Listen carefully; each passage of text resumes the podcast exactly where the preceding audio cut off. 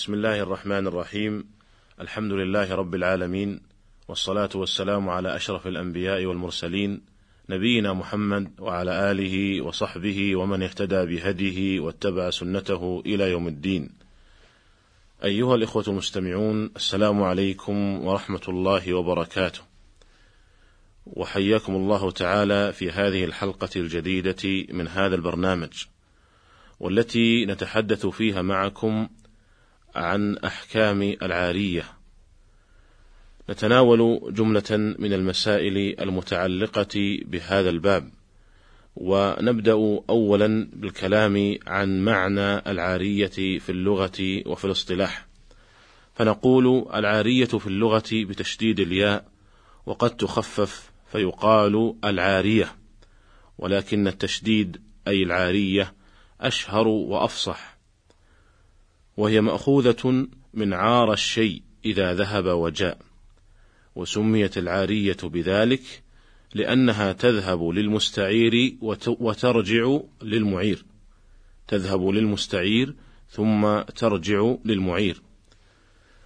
ومنه قيل للبطال عيار لتردده في بطالته. وقيل مأخوذة من العري وهو التجرد، وسميت العارية بذلك لتجردها عن العوض. وقال الجوهري إنها مشتقة من العار، لأن طلبها عار وعيب، ولكن هذا القول محل نظر، إذ أن النبي صلى الله عليه وسلم فعلها، ولو كان طلب العارية لو كان عارا وعيبا لكان النبي صلى الله عليه وسلم أبعد الناس عنه. وأما معناها في الاصطلاح فهي إباحة نفع عين يحل الانتفاع بها مع بقاء عينها. قال الموفق بن قدامة رحمه الله: أجمع المسلمون على جواز العارية واستحبابها. انتهى كلامه رحمه الله.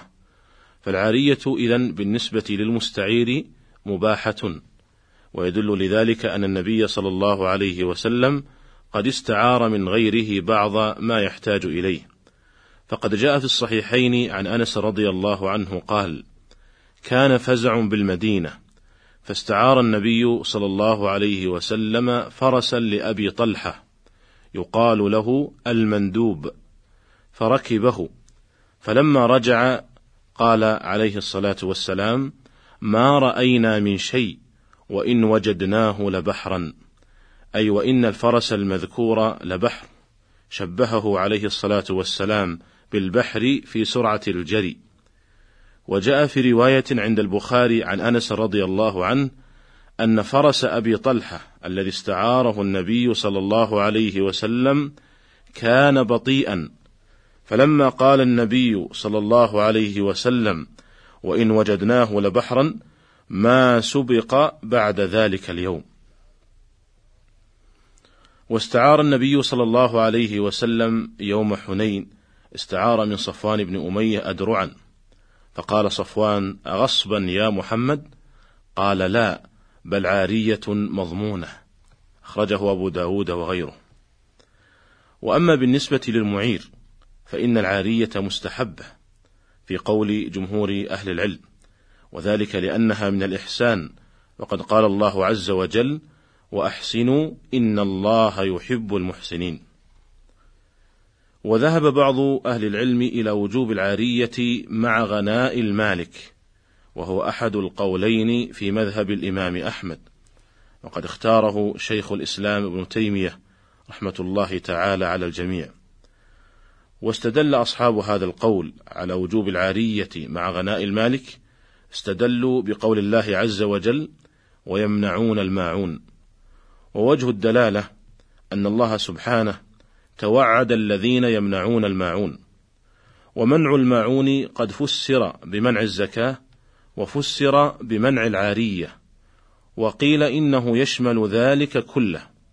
وقد استحسن هذا القول الحافظ ابن كثير رحمه الله في تفسيره، حيث قال: قال عكرمة: رأس الماعون زكاة المال، وأدناه المنخل والدلو والإبرة. رواه ابن أبي حاتم.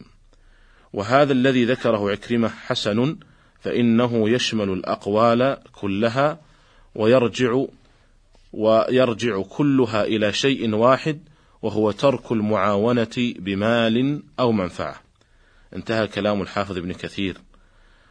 واستدل أصحاب هذا القول كذلك على وجوب العارية في حالة غناء, غناء المالك بما جاء في صحيح مسلم عن جابر بن عبد الله رضي الله عنهما عن النبي صلى الله عليه وسلم أنه قال: ما من صاحب إبل ولا بقر ولا غنم لا يؤدي حقها إلا أقعد لها يوم القيامة بقاع قرقر، أي مكان مستو واسع تطأه ذات الظلف بظلفها وتنطحه ذات القرن بقرنها، ليس فيها يومئذ جماء ولا مكسورة القرن.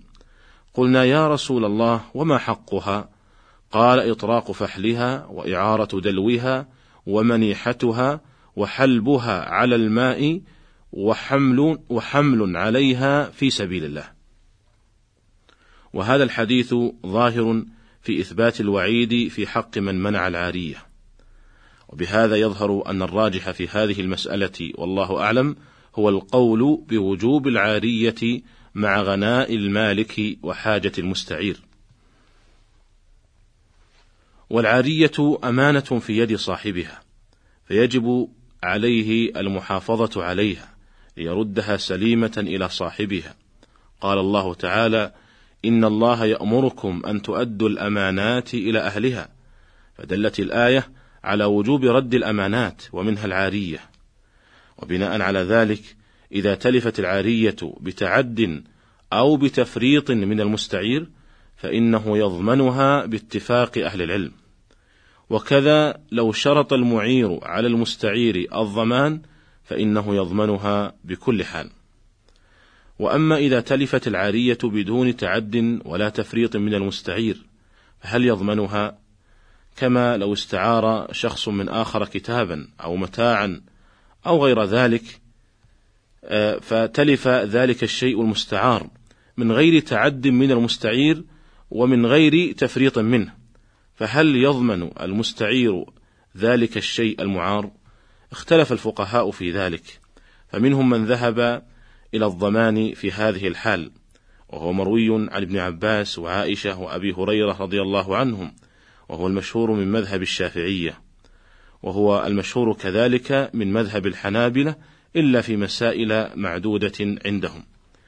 واستدل أصحاب هذا القول بحديث صفوان بن أمية لما استعار منه النبي صلى الله عليه وسلم أدرعا يوم حنين، فقال: أغصبا يا محمد؟ قال: لا، بل عارية مضمونة.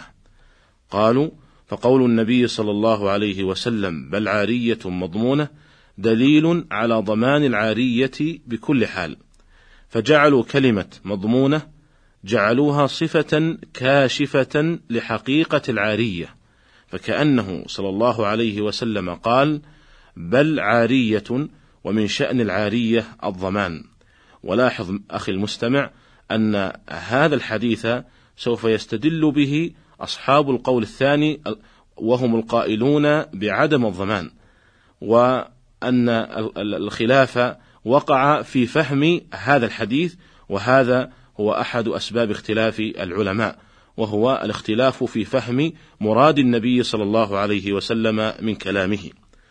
ونعود كذلك لذكر أدلة من قال بالضمان، فاستدلوا كذلك بحديث على اليد ما أخذت حتى تؤديه، رواه الخمسة أبو داود والترمذي والنسائي وابن ماجه وأحمد، ولكنه من رواية الحسن عن سمرة، وقد ضعفها كثير من أهل العلم. والقول الثاني في المسألة أن العارية أمانة في يد المستعير لا يضمنها إلا إذا تعدى أو فرط، وهذا القول قال به الحسن والنخعي والشعبي والثوري، وهو مذهب الحنفية وقول عند المالكية، وقد اختار هذا القول الإمام ابن القيم رحمه الله.